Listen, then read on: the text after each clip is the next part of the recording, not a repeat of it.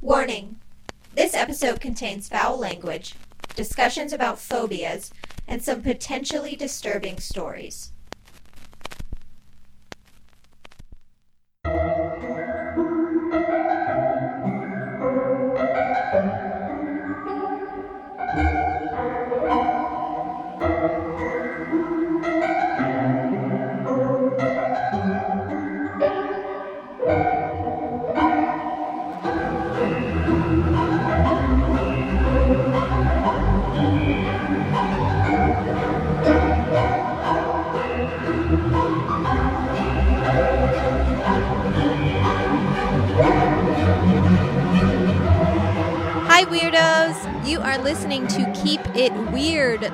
Podcast for all things strange, unusual, paranormal, supernatural, creepy, sticky, gross, scary, and everything in between.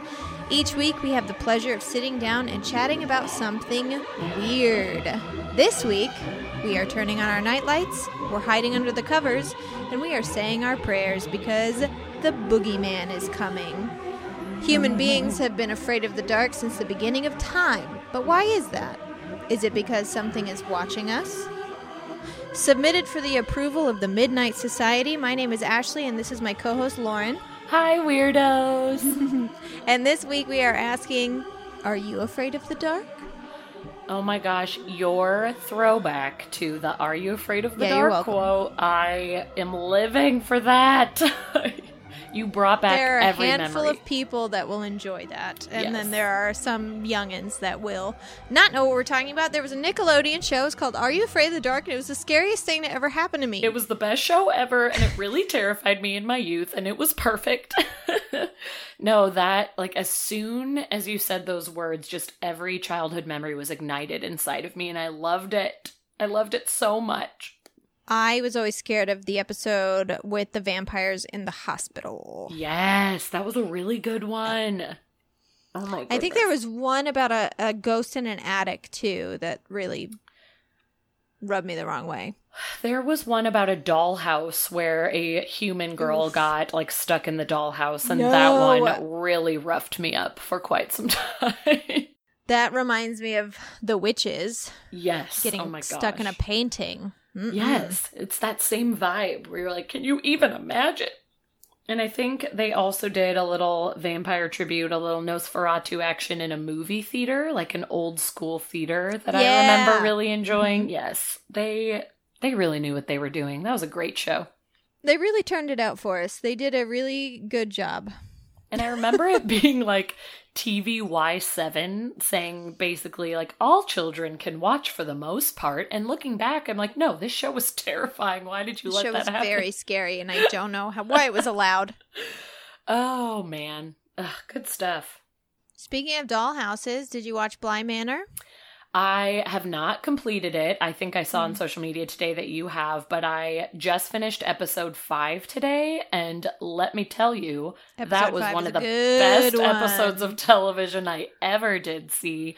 It was Episode five was good. so so good i cried a lot more than i was ready for and i also without spoiling anything i'm just going to say there were some twists and turns i was quite excited about i predicted one of them but the other one shocked the daylights out of me it was great i loved it Yeah, episode five is my favorite. Okay, well, we won't talk about it until I know. No you've seen it, and but I also love it, love it, love it. like you know, all of the listeners have had a chance to watch it, and then maybe we'll give our opinions. But yes uh, Haunting of Bly Manor, it's on Netflix. If you guys don't know what we're talking about, it's the second. Uh, the thing is, it's not really the second season of a show, but it's sort of like if you remember The Haunting of Hill House, this is same thing, only same new one. creators some of the same cast same vibe Yeah. but a totally different story and also if you haven't seen haunting of hill house go watch that immediately Oh, man. because it's perfection shit's awesome. So and good. actually, you know what? We went back and we watched uh, Ouija Origins of Evil ooh that's good a couple weeks ago. It's fantastic, uh, which is Mike Flanagan who Yes. directed the show.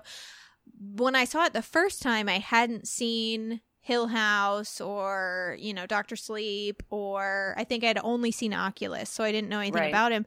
I mean, like the not the whole cast of Hill House, but one of the um little girls from Hill House is in it and the uh, father from Hill House, the the guy from ET. I can Uh-huh. never remember his name. He's in it. Either. The mother in the in Ouija is the oldest sister from Hill House. So yeah, it's Uh-huh. just like watching a different Hill House story. And also special shout out when we talk about the Ouija Origins of Evil, our guest from season one or two, Christine, was like Oh, yeah. a She like a stand stand-in. in, like photo double on that movie. So we had a special connection there. That is something though. We do actually have a friend that we really know in real life who just Oh, started yeah. a movie. Um his name is Skylar Bible and the movie is The Wolf of Snow Hollow. If anyone gets the newsletters, I've been talking this movie up for the past 2 months. Uh it's fantastic. We bought it on iTunes. It's great. Oh, good. I can't it's wait. to really really good anyways so this month we have um a couple new patrons and i have to give them a shout out. We have a patreon. It's our only source of income for the show aside from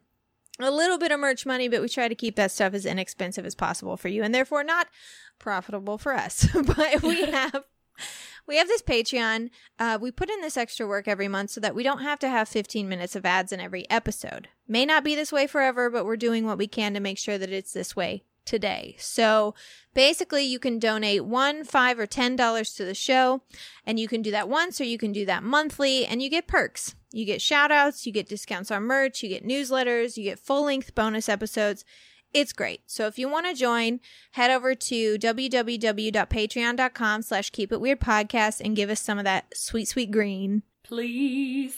We have a couple new additions so far. It's not even halfway through the month. We have a Oh couple gosh. new patrons. Patrons. the Patron. that was very Moira of me. Oh, Moira Rose. Love it. We we've got Jared Sims. Hi Jared. Hi, Jared. We've got Raphael with the mysterious no last Oh. name. Ooh, Hello. what could Into it it. It's like Oh, Prince. actually, I- I have his Oh. last name. Oh, never. Just you- kidding. You're not. Hi, Raph. You're not mysterious anymore. We've got Haley Oaks. Haley, you angel. This is Hello. Joey's little sister. I was gonna say, isn't that a relative of Joe? Welcome, Haley. She's the funniest person and she has the best laugh in the entire world. Oh, love a good laugh.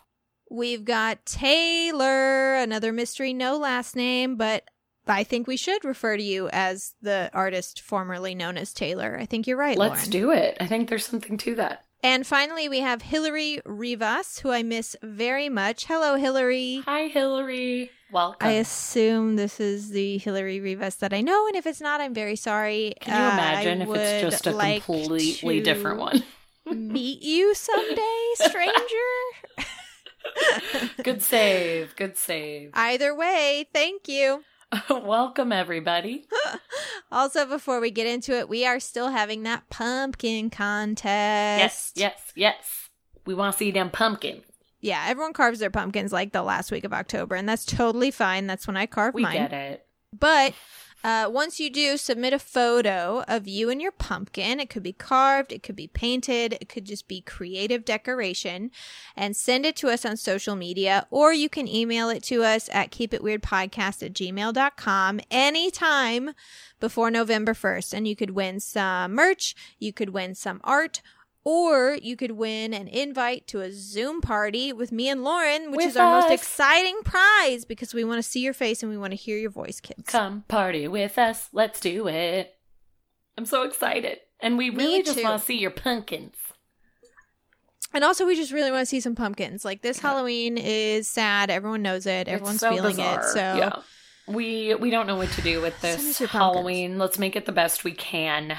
The best of our ability. We can do it together. All right, without further ado, this week we are talking about uh, the dark and the boogeyman, and Lauren's going to start us off. Guys, let's chat about the dark and things that go bump in the night and why we're scared of what's under the bed and behind the closet door. Oh, I just freaked myself out because I have a mirror on my closet door that I'm looking at. And I've told Ashley this before. If I'm not paying attention to it, but all of a sudden flip my head towards it, it scares the bejesus out of me. And I have hello. heard her scream. like it was just my face, but there it is. There is actually history to our fear of the dark, and I am going to talk briefly about phobias. So, like, hold your horses if you're listening to the things I'm telling you and you're like, but this is a real phobia people have. Why isn't she talking about it? I'm getting to it, I promise. But Take a breath. It's going to be there. I just want to go back to, like, where does this come from? As children, we all seem to go through a scared of the dark phase. That's why that beautiful television show on Nickelodeon called Are You Afraid of the Dark existed. Because back when we were younger, it's true that in a lot of ways kids are fearless, they don't have shame. There's a lot of things they don't fear that we are We very cautious about as adults. Exactly. Like they just don't feel that embarrassment, they don't know that things are supposed to be scary. However, many kids feel something about darkness. There's something about the dark that puts kids on edge almost every night when they're very little. It was this thing of when darkness fell, that's when the monsters came out to play, and that's just what our wild imagination told us. So, even though now as adults it may seem silly or ridiculous to be scared of the dark, our fear is actually an evolutionary trait that we picked up to survive real predators that stalked at night. Researchers believe that this innate fear stems from a point in human history when we were not exactly at the top of the food chain like we are hmm. today, which makes sense. There was a time when our ancestors were constantly on the lookout for predators that wanted nothing more than to eat our delicious human flesh. And to make that even creepier, most predators hunted at night, when our eyesight was poor and our bodies were tired and vulnerable. Just the rudest.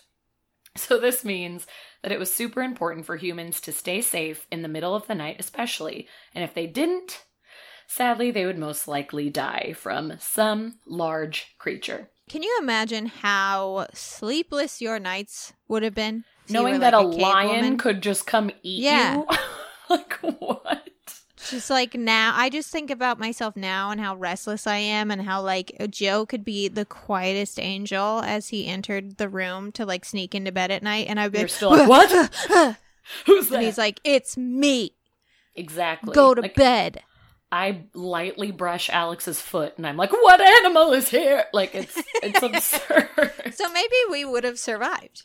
maybe, what you're saying. maybe we were correct in being prepared.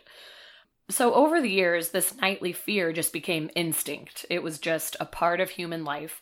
And we still experience it today, but it's more a form of mild anxiety. So, a a 2012 study by researchers in the University of Toronto claimed that this anxiety we feel isn't usually a full blown panic attack. And again, little caveat in the case of a phobia, it is, but we'll get to that. But um, most often, it's just this lingering fear that creeps in, keeps us very on edge, and it's exactly what our ancestors needed to survive. So it comes from those that came before us. And this anxiety is just the body's way of keeping us on our toes in case we have to fight off danger. It's our fight or flight. It's instilled in us, it's ready to go. So, being afraid of the dark really comes down to the fear of the unknown. We can't see what's out there, and it freaks us out because our imagination then takes hold and fills in the worst possible thing we can think of. Mhm. For ancient humans, it was lions and tigers and bears, oh my! Other predators in the world, whatever. But in today's world, it's these monsters that we have created. We create monsters because they feel that predator character. And a really good example of this is actually in horror movies, which we talked about last week. The extra spooky ones, in my opinion, everyone differs, but to me, I love the movies that never directly show you the monster because your imagination can make something way scarier most of the time. Our mind is so powerful that even just hearing the sounds and knowing that something is lurking nearby, that's all we need to terrify us and give us the goosebumps. That is why the Blair Witch Project is still one of the scariest things I've ever seen in my entire life. I know. Because all re- you get is their reaction where they're like, what the fuck was that? And I'm Yes. like, what was it? We can't What see it, but we know it's awful. exactly. No, that is so true. Some movies really do it right. And then there's this might be a hot take 'cause I think some people love it, but that movie Mama, Yeah, showed her a little too much. Yeah, but it's what I what makes me sad is the beginning of that movie it scared me so bad. Yeah, like those first few mm-hmm. scenes where you just hear the noises and know something is around the corner. I was like, "Oh, this is about to be good." But then we just saw her for the next hour, and I was like, "Nope." Now I'm not scared. Now I'm not scared because she seems pretty chill. Yeah, like it I think she just wants to hang out, really. Like she's She screams a lot and she looks creepy, but like if we treated everyone like we treat Mama, Uh, who screamed a lot and looked a little creepy, that you're right. That take is right. thank you. That take is I- correct. Everyone else is wrong. You're all wrong. So, even though our life has changed drastically since these ancestors that we're referencing, and we live in our big old cities, and we have all the technology we could possibly ever want, and the ability to turn on a light or have a TV on anytime we want, we still have that fear of the dark instilled in us. We don't need this fear anymore for survival, but it is still strangely there in some small way, most likely passed down from a distant relative and implanted in our psyche. So if you or a child in your life is afraid of the dark, just try to remember that at one point in life, it was a survival trait that kept humans alive. And instead of feeling derpy and silly and like, why am I afraid? Think of it as this trait that makes your body more aware of potential threat and more fit to survive. Switch that perspective right up. Unless, of course, you do have an actual phobia, which is very worth acknowledging. Because for some, the darkness is not just something that keeps you a little on edge, but it is actually a crippling, panic inducing fear. The fear of the dark is called nyctophobia. This is severe fear of the dark. And if you're wondering yourself out there whether you're just having a little anxiety over the darkness in your room, or maybe it is this full blown phobia, here are some signs of nyctophobia for you. When presented with darkness, whether at home before bed or in a public space where darkness hinders your ability to see, it's basically just anytime your visuals go away. You will experience sweating, breathlessness, heart palpitations, inability to think or speak clearly, and a feeling of detachment from reality. So, scary, scary stuff, you guys. This is when it's a phobia, is where you're basically just you're in the fetal position because you are truly so terrified you don't even know how to be a person anymore when you experience darkness or realize that, you know, your vision cannot go as far as what makes you feel safe. So, there are treatment options through the right therapist for both children and adults with nyctophobia. However, in adults, this phobia is a lot worse, which is why I'm hoping nobody out there listening is like, wait, this is me. It is extremely incapacitating, and in most cases, medication, very strong medication, is needed along with some intense therapy. But it is good to know that there is help out there if you're experiencing this, and it is good to know in the case that it's not just, ooh, it's a little dark in here, but maybe you are actually like really having a rough time with the darkness. No, you're not alone. And I just thought that was important. Yeah, and I was going to say if anyone actually has that fear, if you could write in and describe it to us because I'm wondering, we just had this happen in our Facebook group, which you should join if you haven't already. It's a lot of fun. People Um, chatted about phobias. mhm, yeah, a listener asked, who was it? Was it Rebecca? Let me get the name. I want to say so. Yeah, uh, it was Rebecca Vanden, and she th- she said she had botanophobia, which is amazing. I've never even heard of this, I uh, which has to do with plants. You guys should look it up or join a Facebook group because we talk about it. But also, a lot of people chimed in and, and told everyone about their phobias, and I realized. I always consider myself to be a pretty anxious uh, individual, and I don't think Mhm. I actually have a phobia of anything. Like nothing really grosses me out or teeth okay i guess teeth like teeth Yeah. falling out i really can't handle that but i don't i don't know if it's a phobia so like if anyone has like a good descriptive vocabulary that can like describe what it feels like to be to have nyctophobia or or whatever your phobia is We want to hear. Totally. I mean, we are eventually going to have a phobias episode. That's one of the ones Right. that we, you know, we really wanted to reserve for a guest who did have a phobia who could come Yeah, on and talk to us about it. Yeah, but um that's something I've always wondered. You know, is it a just completely physiological thing? You don't even think about it. It's just it's dark and you have anxiety or is it your imagination has to start to take hold and then the anxiety Right. happens? I'm interested. it's sort of like maybe they never grew out of that childhood fear. Because as I was saying True. before, a lot of it is like your imagination is running wild when you're a kid. So you're afraid of the dark because you're like, well, I know that this creature could be existing over in the dark from this cartoon or this little game that I was playing with my friend. Like, we were talking about a creature and an alien, and that's what I imagine that pile of clothes in the corner is. And I think sometimes that doesn't go away for adults, but I don't know. That's the fear of the dark. And what I'm going to go into next is very similar, but still interesting. A lot of the same things we just discussed about darkness go with the idea of monsters lurking in the closet or under the bed. This open space that we can't fully see because it's either under us or behind our closet door is something spooky to us because it could lead to the unknown. And it just really irks us, it creeps us out. And psychologists say that many children have a fear of monsters being somewhere in their room from a very young age. And it actually is a huge part of our development when we're around the ages three to five. It usually comes with two different things, from what I have come to understand.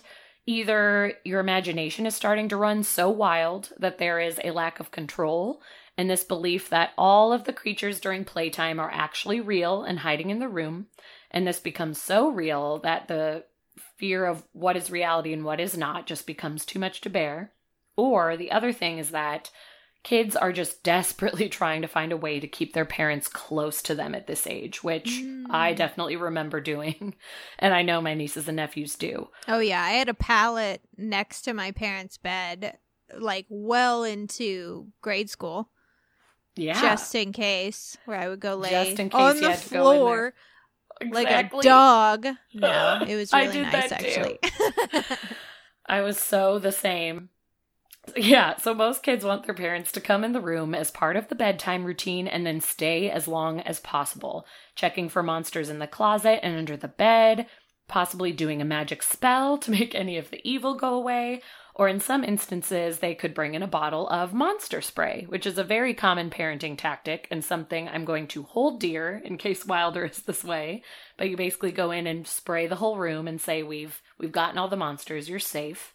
Which, yeah, you totally get why. I am one hundred percent. If I have a kid, I am going to tell them from a very young age that I'm a witch, and Yes, and just say I'm magic. yeah, and just say like, "Well, I'm magic. Nothing's gonna bother you." And it's like I'm scared of witches. It's like, why are you scared of witches? You love mom, There you go. and so then, then they can't be won't have scared. that So I'll be like, they won't come in this house because I'll fuck a bitch up, That's right. and they'll be like, "All right, you're right."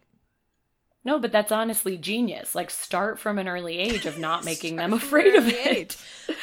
Age I love one. I mean, I'm pretty sure I've told Wilder I'm a witch already, but and he was into it. all he cared about were cars. Ugh, that kid and his cars and trucks.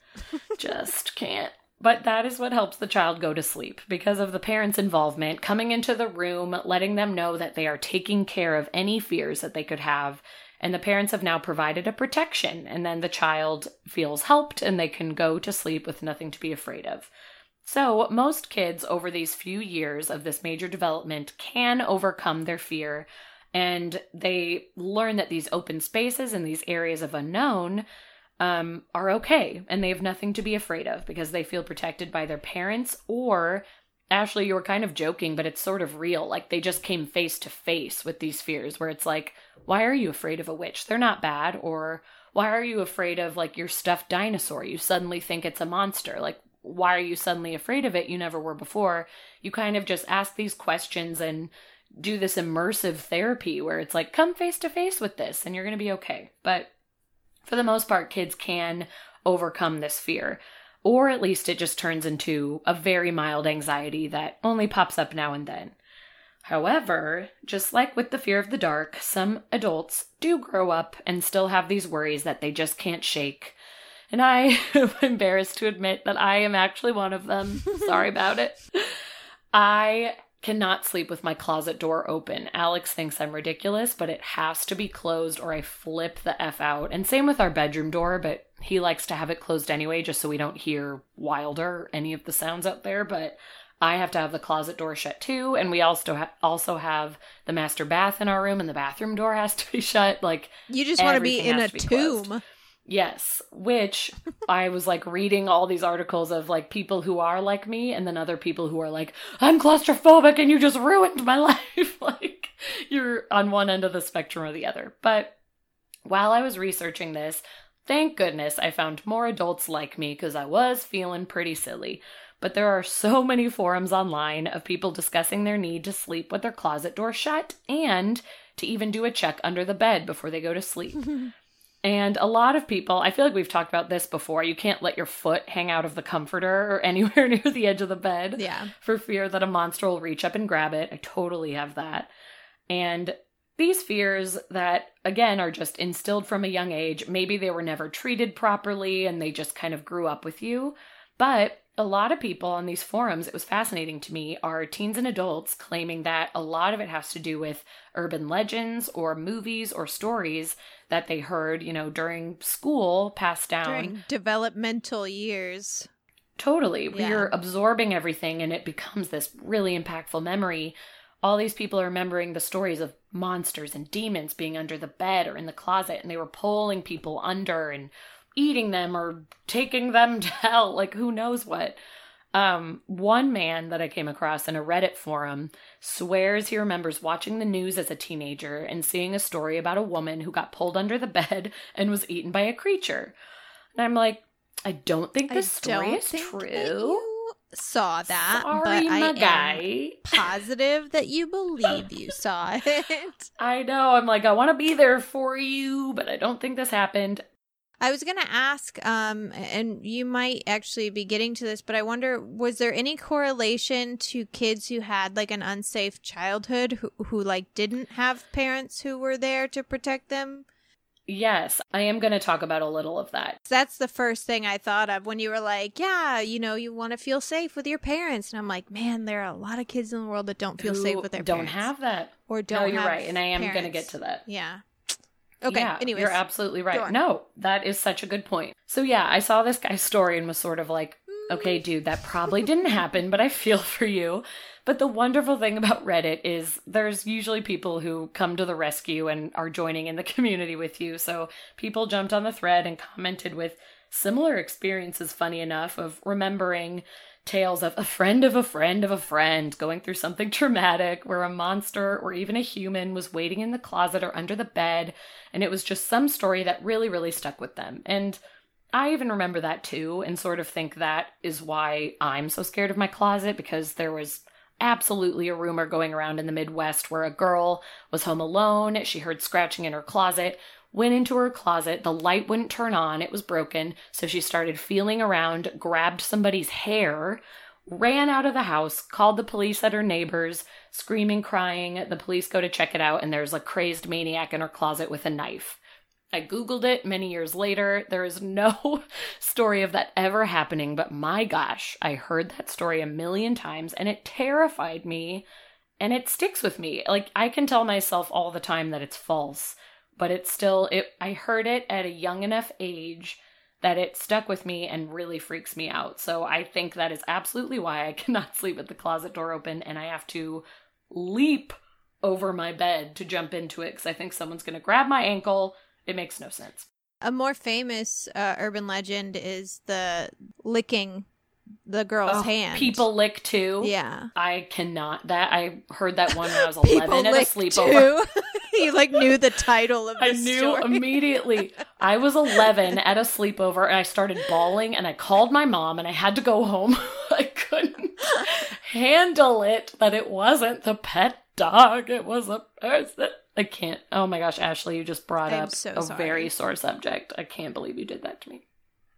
So, again, some of these fears are mild. They can even be called anxiety regarding these open doors or these open faces. However, again, I do want to acknowledge, just like with the darkness, that there are actual phobias associated with these situations.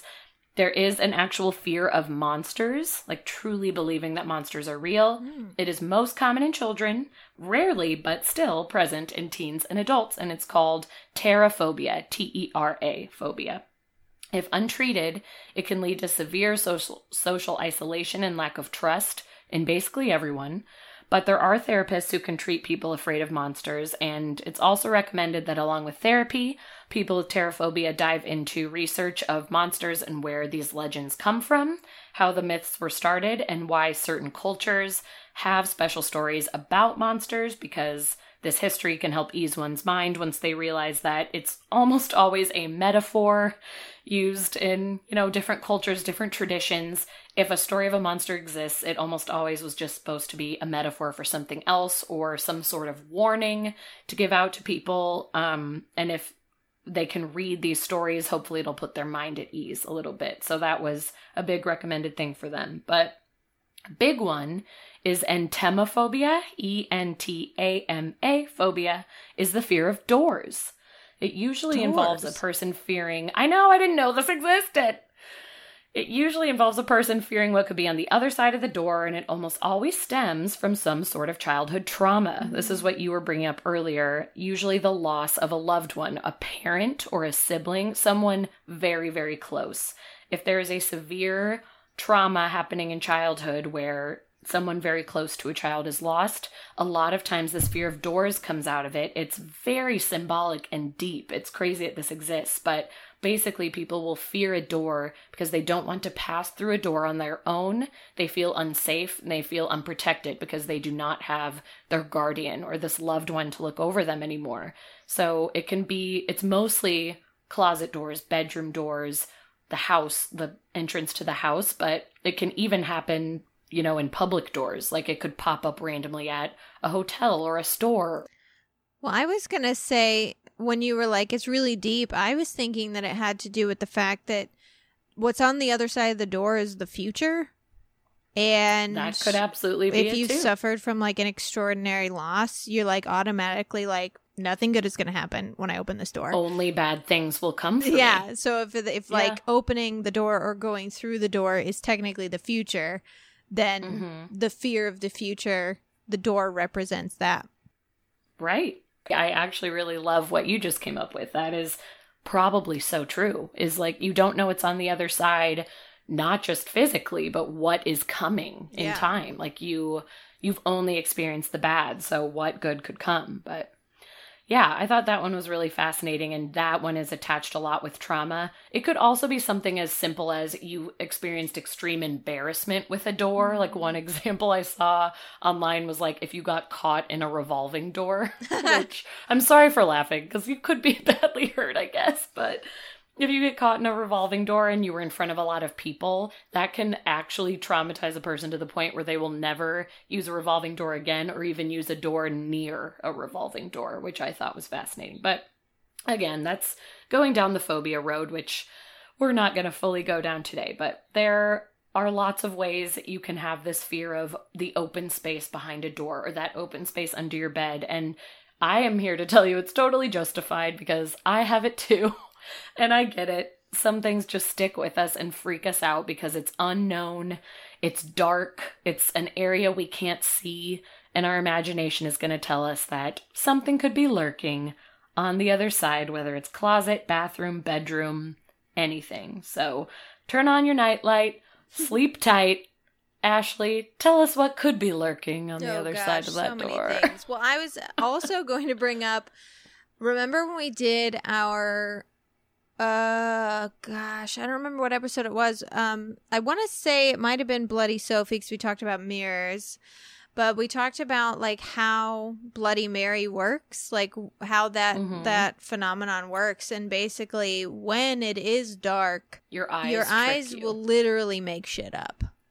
How many times have we seen the pile of clothes on our yeah. chair move and wave at us? Yeah. And it and doesn't. Like, no, didn't do that. But it my didn't. eyes told me it did. Mm-hmm. And I have to trust my it's eyes. True. The other night, I thought Alex had a wig on and was dressed as a woman. So when I rolled over, it took me like a full 30 seconds of just staring at him and like my heart beating out of my chest, thinking there's a woman laying next to me and I don't know how she got here. To finally be like, oh no, it, it's Alex and he just has his normal hair. But my eyes tricked me because it was dark and I'd just woken up. Guys. All right. Uh, where do we start? where do we even where jump in? Start? So the boogeyman. Boogeyman. has existed since the beginning of time. It's just that he's had different names. Like if you try to research the history of the boogeyman using that name, you'll find that it originated somewhere between the 16th and 17th century, possibly in Scotland. No one knows. Oh wow. Maybe. Maybe, I don't know.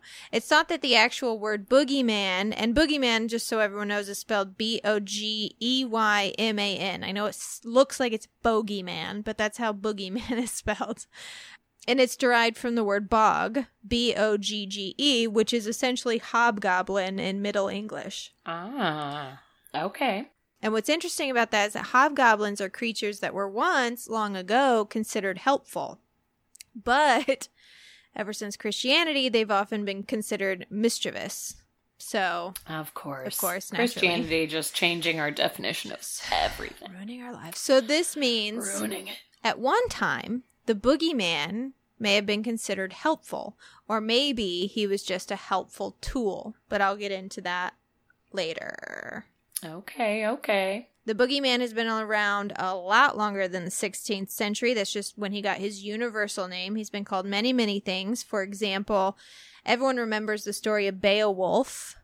It's an old, old epic poem. No one knows who wrote it or when. It was probably written between 700 and 1000 AD. And Mhm. Beowulf's first battle in the poem is against the boogeyman, essentially. It's a monster named Grendel, who is said to be a descendant of Cain. So Hmm. let's go even further back. Cain, for anyone who doesn't know, is Adam and Eve's son. And this is a little tale I'm going to tell you. It said that before there was Adam and Eve, we all know there was God and his angels, one of which being Mhm. Lucifer. And God created a man and a woman from clay. The man he named Adam, and the woman, his equal, he named Lilith. Well, Mm. when Lilith refused to be subservient to Adam, she left the Garden of Eden. And God sent three angels after her to convince her to come back. But when they found her, they found her with Lucifer, Samael, Morningstar, and they had fallen in love. And Lilith refused to return to the Garden of Eden, so God destroyed her, making her into a demon, and created Eve from Adam's rib. And God made her in Lilith's exact image, which just further twisted the knife in Lucifer's heart. He was in love with Lilith. So Mhm. Lucifer entered the Garden of Eden and met with Eve. And you know that whole apple thing? Mhm. we Yeah, know about that well, apple story. Fruit in the Bible usually didn't mean fruit, if you know what I'm saying. You know what I mean? Elbow, elbow. So Eve became pregnant with two boys. Uh, one was Cain, and the other was Abel. One was Abel. Yes. Yeah, you nailed it. I know my Bible stories. know my Just Bible kidding. I only know like two, but that's one of them. Uh, but if anyone ever wondered why the hell God hated Cain so badly, maybe it's because his father wasn't biologically Adam's. Could be. Maybe Abel was Adam's and Cain, Cain was, was, actually you know, Lucifer's. Somebody else. So if you follow these stories, Lucifer was technically the original boogeyman. So the boogeyman is older than time itself. time hadn't even started yet, town. and boogeyman, uh, he existed. And um, just FYI, as usual, before anyone comes in with a well, actually, on the Lilith, Adam, Eve, Lucifer, Samael, Morningstar story, please let me remind you that it's made up. So so don't get your panties in a bunch. Let's get into some other manifestations of Mr. Oogie Boogie. Like I said, he's been around forever. He's been demons, trolls, monsters, and the devil himself. And in 1284 AD in Hamelin, Germany, he found a new demographic. So the town of Hamelin was suffering from a rat infestation that was spreading disease. And a man arrived one day, a piper who was dressed in multicolored clothing. Clothing of two or more colors is known as pied. I did not know this Me either. But that's what that means. So that's what the Pied Piper means? Just a piper, a guy who plays a pipe and has multicolored clothes. That's. Okay. No, happy to know. So this mysterious man appeared and told the mayor that he could kill all of the rats, and the mayor promised to pay him to do so. So the Pied Piper accepted and played his pipe to lure the rats into the Weser River, where they all drowned. Well, the mayor reneged on his promise and refused to pay him And then even blamed the piper for bringing the rats in himself because he was like, whatever you just did, that's fucking witchcraft. You probably brought these rats here. I'm not paying you. And the lord. piper was like, "Mm, suit yourself. So on St. John and Paul's Day, while all the adults were in church, the Pied Piper returned and began to play his pipe. And 130 children left their homes and followed the Pied Piper out of town and into a cave, and they were never seen again. So it's like Sarah Jessica Parker in Hocus Pocus singing That's "Come exactly Little what Children." it is. Okay, That's just probably making sure. where they got that idea. I get it now. Now, this is not a made up story. This actually happened. The street where the children were last seen is, is called something crazy in German that I can't pronounce, but it's translated to the street without drums. And no Oh. music or dancing is allowed on this street even to this day. Oh wow, that really carried over. The earliest mention of the story was on a stained glass window in the Church of Hamelin that actually ended up being destroyed in 1660. And the earliest written record is from the Town Chronicles. There was an entry from 1348 which states, It is 100 years since our children left. So the boogeyman is officially taking kids Oof. as of 1284 AD. And just before we move on, there are actually a ton of theories on what happened to Hamelin's children. One is that the rats brought in a plague that killed hundreds of them. Mhm. Two, it actually could have been a serial killer. Maybe the town exterminator killed say, a bunch like- of kids. Was there actually a murderer coming through the town taking these kids? It could have been. Could have been. Uh, three, they could have died from natural causes. Could have been disease or starvation. Uh, could have been that they drowned in the river or they died in a landslide, and that the Pied Piper's just a symbolic figure of death. Whatever Yeah. happened, these kids did die. There's just no historical uh, proof as to like what killed them. What so, was the reasoning? Okay. regardless, Interesting. Today, the idea of the boogeyman being a child stealer or a cradle snatcher is fairly common, and uh, one of the ways that that started was the Pied Piper story. That makes a whole lot of sense. But every culture, every corner of the world has a boogeyman, and in every corner of the world, he takes on a different form. For example, one of my favorites, every year in the Swiss city of Zurich during their spring festival, they participate in the burning of the Böögg. Böögg is spelled B O O G G, like boog. Okay. Like boogie. The Böögg is very silly. Uh, it's a 100 foot statue of a snowman that they light on fire and then they bury its ashes. Shut up. It's Yeah. a snowman? It's a 100 foot tall snowman. Is that what they believe? So that's their belief of the boogeyman is it's just this No. big snowman or No. that's That's what it is today. That's how they they celebrate it Okay. today, and it's basically um, uh, sort of showing that winter's over, spring has begun. Uh, Gotcha. Because the Böögg was is now sort of like a symbol of winter and death. And like I said today, it looks very silly. It's a giant snowman, but the original legend was terrifying, and I don't know where the snowman came from. oh goodness. What was Maybe the real just deal? to not be scary. I don't know. Um, the real deal was the Böögg was a hooded, seven foot tall creature wearing all black with long, spindly fingers and gangly legs who would walk the streets of Zurich peering into the bedroom windows of children. And if he got inside, he would hide under their beds or in their closets, wherever it was darkest. Cool. So everything that I just talked about being scared of earlier, you just made so much worse. And That's the Böögg, baby. I'm not gonna sleep, guys. That is horrible. That sounds like Slender Man on crack and nothing that I want to be a part of. Well, that's what's funny. So the Böögg he struck during the winter months because the nights were longer and darker than usual, and he would lure the children into the surrounding forest, and he would entice them into a warm home with plenty of treats to eat. And the Böögg would eventually go on to inspire the Grimm brothers' fairy tale Hansel and Gretel, as well Ah. as a very new boogie known as Slenderman. So he actually is technically He is the Slender OG Slenderman Oh, golly gosh. along Sounded with right. another origin of Slenderman is Lilith Ah. because her form as a demon is very serpent-like and she has all these like I mean she's like very tall and very thin and she's got these like that like serpenty skinny, snaky Yeah. figure that we don't Mhm. like. and she kills children because God kills 100 of her children every day. Because he's great. He's a good guy. He's a great man. good guy. Another boogeyman manifestation gained popularity this year outside of Hispanic culture, and that is El Cuco. Thanks Oh. to Stephen King's HBO adaptation of The Outsider, which everyone should watch. It's fantastic. It is very good. I loved it. Did you finish it? I did finally. it took me a long time, but I did.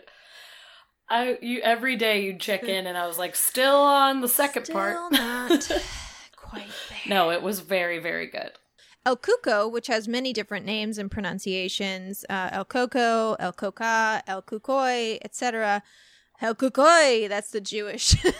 El Kukoi. Cucuy. Uh, El Cuco is a creature who stalked the streets at night, looking to devour children after dark. And there are many descriptions of his or hers or hers. Kuka Yeah, can be hey, female as well. Equality. There are many um, descriptions of their appearance, and that's probably because it is a shapeshifter who can take many forms. Ugh, Some stop having more and more to scare you, and some to trick you into feeling safe, which to me is like way scarier. To be like, "I'm your grandmother." Just kidding. I'll eat you. Come with me. I have Werther's in my purse, and then you die. Anybody want some Werther's? Can't. Sometimes it's a tall person shrouded in black. Sometimes he has the body of a crocodile, which is fun. And my favorite, this one's going to be familiar to you, is that sometimes he had the head of a carved pumpkin.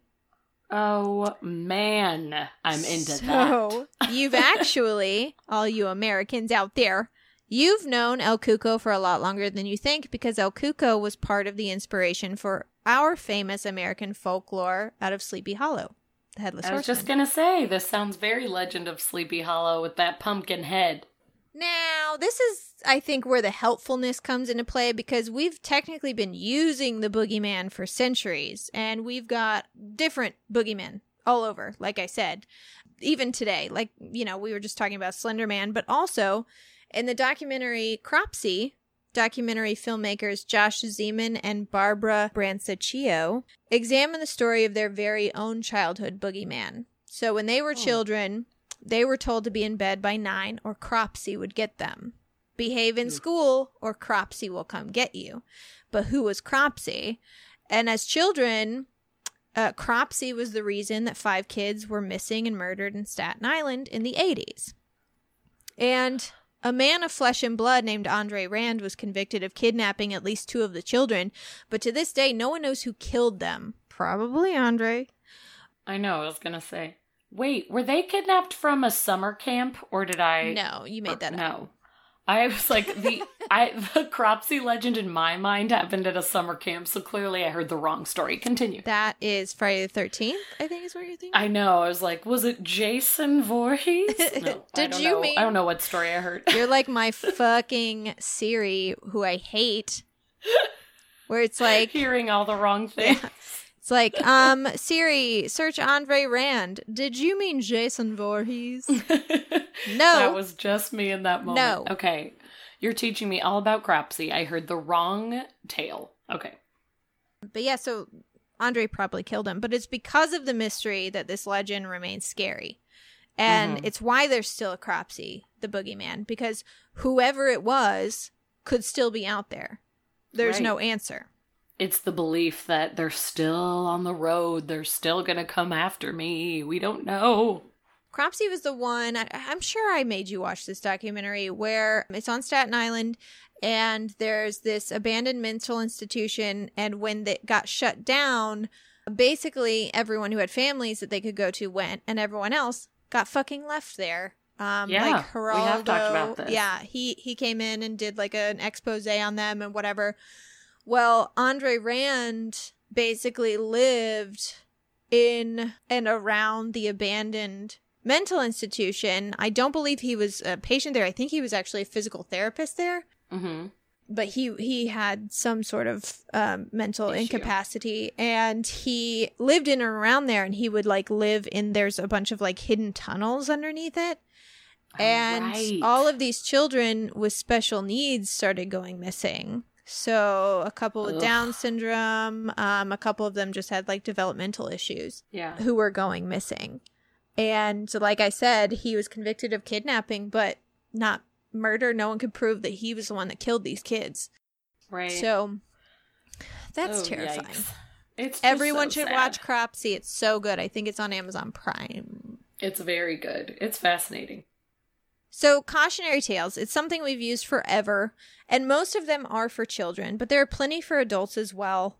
The call is coming from inside the house is a cautionary tale for babysitters and represents having a responsibility because for a Mhm. lot of young women and men, this is their Mhm. first responsibility. This is the first thing they've ever been like seriously responsible for. You have lives at stake. Yeah. My gosh, I was hired to be a babysitter when I was like 12, and looking back, I was such an idiot. I'm like, who trusted me with their children? But thinking of getting that call of like, have you checked the children? And it's like, well, no, I, I got here and the parents said they were asleep and just to eat their Cheetos and drink their Mountain Dew. And you're like, I didn't check the children. That's a terrifying thought. Wouldn't it be funny if it was just a guy reminding you to check the children? yeah. Oh, no, I'm not going to hurt you, honey. No, but no, have no, you checked but the like children? check on them. They Just could be give, they like, could need peek something. in the door. Yeah. the another one the escaped mental patient with a hook for a hand scratching at your door while you're smooching on lovers lane is a caution to teenagers to be safe yep. obviously safe as in don't get murdered but even deeper safe when it comes to sex Yeah. So the boogeyman is present in every grim fairy tale in every cautionary tale and in every urban legend that you've ever heard. It's a good way to whip people into shape. it really is. You know what? It's a it seems like it's a really good tactic. So we know the boogeyman as Grendel, the Böögg, um, the infamous witch Baba Yaga, who I'm going to be talking about on this uh, month's bonus episode. If you guys want to So join our pumped. Patreon and get it. The Slender Man, Michael Myers, the Wendigo, Bloody Mary, the Headless Horseman, Krampus, Pazuzu, and even the Blair Witch is a boogeyman. The boogeyman is everything dangerous that could happen to your kids. The boogeyman mm. is a plague. COVID 19 is the boogeyman. The boogeyman gives us the idea to eat people when we've run out of food and tells us to jump when we're standing at the edge of a tall building. He's basically all of your deepest, darkest thoughts. And basically, he's everything we don't understand or can't rationalize. You know, you could say, Yeah. you could say we killed the boogeyman when we executed Ted Bundy, but we didn't because the man wasn't the boogeyman. He's caught, he's dead, he's flesh, he's blood. The boogeyman is like what would cause a man to do something so horrific. He And- was like the devil on his shoulder, Yeah. whispering in his ear. And like, could that thing that caused him to do something that horrific be in me or in my son or in my spouse? Or Ugh. even like, when will the next Ted Bundy be? That's the boogeyman. Is that That's like what's horrifying to think of. that's what's horrifying because Ted Bundy is like, I don't know. I feel like a lot of guys could have taken Ted Bundy down. You know what I mean? Like he wasn't this. He wasn't a monster. That's the thing is when you look at him, he's he's kind of a dweeb. yeah. He's this nerdy, nice looking guy. So he's not the boogeyman, but whatever made him the Do way those he unspeakable is, acts. is the boogeyman. Yep. Sends chills right down my spine. So sleep tight, kiddies. Currently, my bedroom door, closet door, and bathroom door are shut. But I mean, obviously, I have so much to do to like still get ready for bed, so it's all gonna change. But I'm gonna like probably shove a towel under my door to Not make sure bad it's extra secure tonight. It's gonna be, I might be up for a while, guys. It's fine. you were telling me earlier, you're like, oh, I have to have the closet door closed, and I have to have the door closed, and I have to have my feet tucked in. And I was just thinking, like, I'm trash because I have to. I don't look. I don't care. It doesn't even occur to me if it's open. And also, I'm the person who I have to have one foot out of the blankets because No, I get but so that doesn't hot. make you trash. That's normal. You are the normal. I'm the trash. No, um, because I don't think you're alone in that at all. I think I'm the idiot who's like jump over the bed, feet tucked in, all doors you shut. You turn like, the light off and you run and jump into the bed. I do. I do that It's sometimes too, but I do. especially when I'm staying at home in my parents' house. Oh my gosh, Ashley, I can't even tell you when I'm at my parents' house that I'm not familiar with. I like I use a nightlight and I I, do wouldn't even say I'm afraid of the dark. to me it's more the doors. But literally I I have a nightlight. I like everything has to be shut. No clothes can be in a pile cuz they might trick me. It's so funny because like there is we- I don't have any nightlights, but I do have this old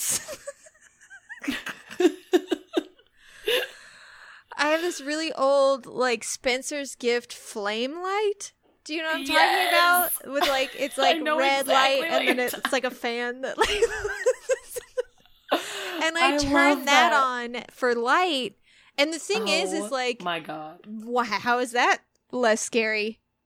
That's a that's a dungeon flame now It added is, to the but it, environment. it brings you comfort in a weird way. Well, 'cause I don't remember ever doing that, but after living in LA, if anyone has ever lived in a big city, it's never 100% quiet and it's never 100% dark. Like even right now, if I Mhm. were to go outside, it's not 100% dark. The sky is not black. It's sort of like mm, Right. grayish. it's a little bit lit up with city lights. yeah, so like it's never dark, it's in never quiet. So when I'm in fucking Walnut Hill, Illinois, and there's not Oh. a sound to be heard, it's still it's quiet. It's the It's darkest so shit I've ever seen.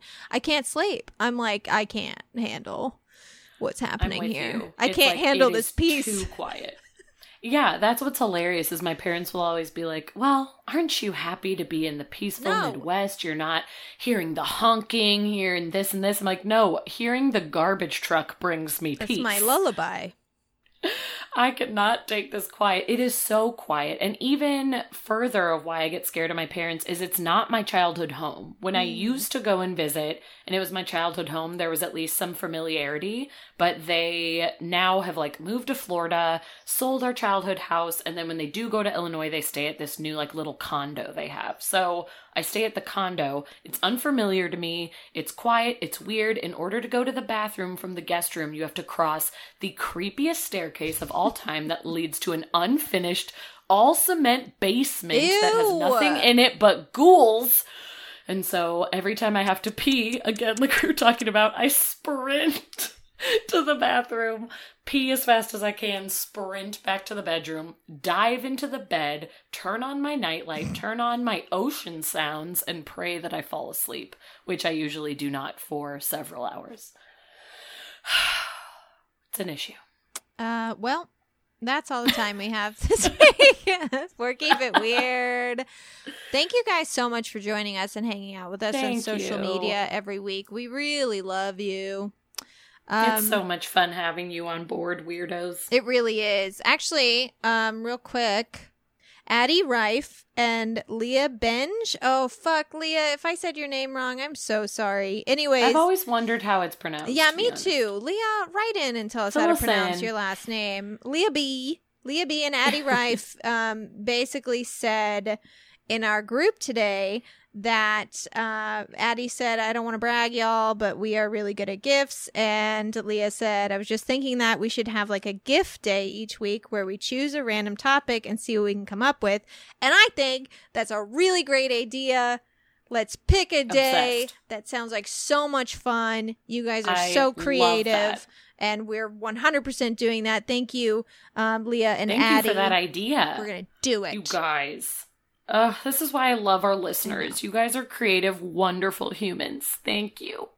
Join us next week for a very special episode of the show with a very special guest. And the week following is our very, very spooky, scary Halloween episode. I cannot believe there are two and a half weeks left. it's crazy could. Listener ghost stories. Listener ghost coming. stories, and it's an extra, probably extra long. I'm not going to make any empty promises this early, but I feel like it's going to be very long and very spooky. So I think so Um, too. make sure it's you tune in for that. Uh, please check out our Patreon. I already told you about it earlier. Patreon.com slash keep it weird podcast um, to find ways that you can support our show. Check out our Etsy page at www.etsy.com slash shop slash keep it weird podcast. Guys, get the sweatpants. They're so great. I can't wait. I don't even have a pair yet and I need them. They're great. Yeah, we've got new stuff. We've got zip up hoodies, sweatpants, and even blankies for the chilly season. Just say hello to fall with Keep It Weird merch. Follow us on social media at Keep It Weirdcast across all platforms. Rate our show five stars in the Apple Podcast app or on iTunes if you really love us. And uh, sign off this week. You know what? I actually I had um a song. I'm not going to sing it because I would never do that to you. And also the song's in Spanish and I would never do Oh, that to you Lord. either. So I'm going to read the lyrics in English. You just said so much. Okay. I know ahead. I'm so sorry, but it's uh, the lyrics to a song called Duermete Niño. Oh, I know this song. Do you yes, really? please. No, you go. Can you sing it? no. Oh, okay, just kidding. So now I'm embarrassed. Is uh, uh, to the tune of Rockabye Baby, so you can imagine. And the lyrics go, Sleep, my baby, sleep, baby, do. El Cuco is coming, and he will take you. Sleep, my baby, sleep, baby, do. Here comes El Cuco, he'll eat you too. Really, really so sweet lullaby. just a really sweet, sweet, precious lullaby for you guys to wrap up the show today. Oh, just keep it, keep Just it keep in it your hearts and dream sweetly. and And keep it, keep weird. it weird.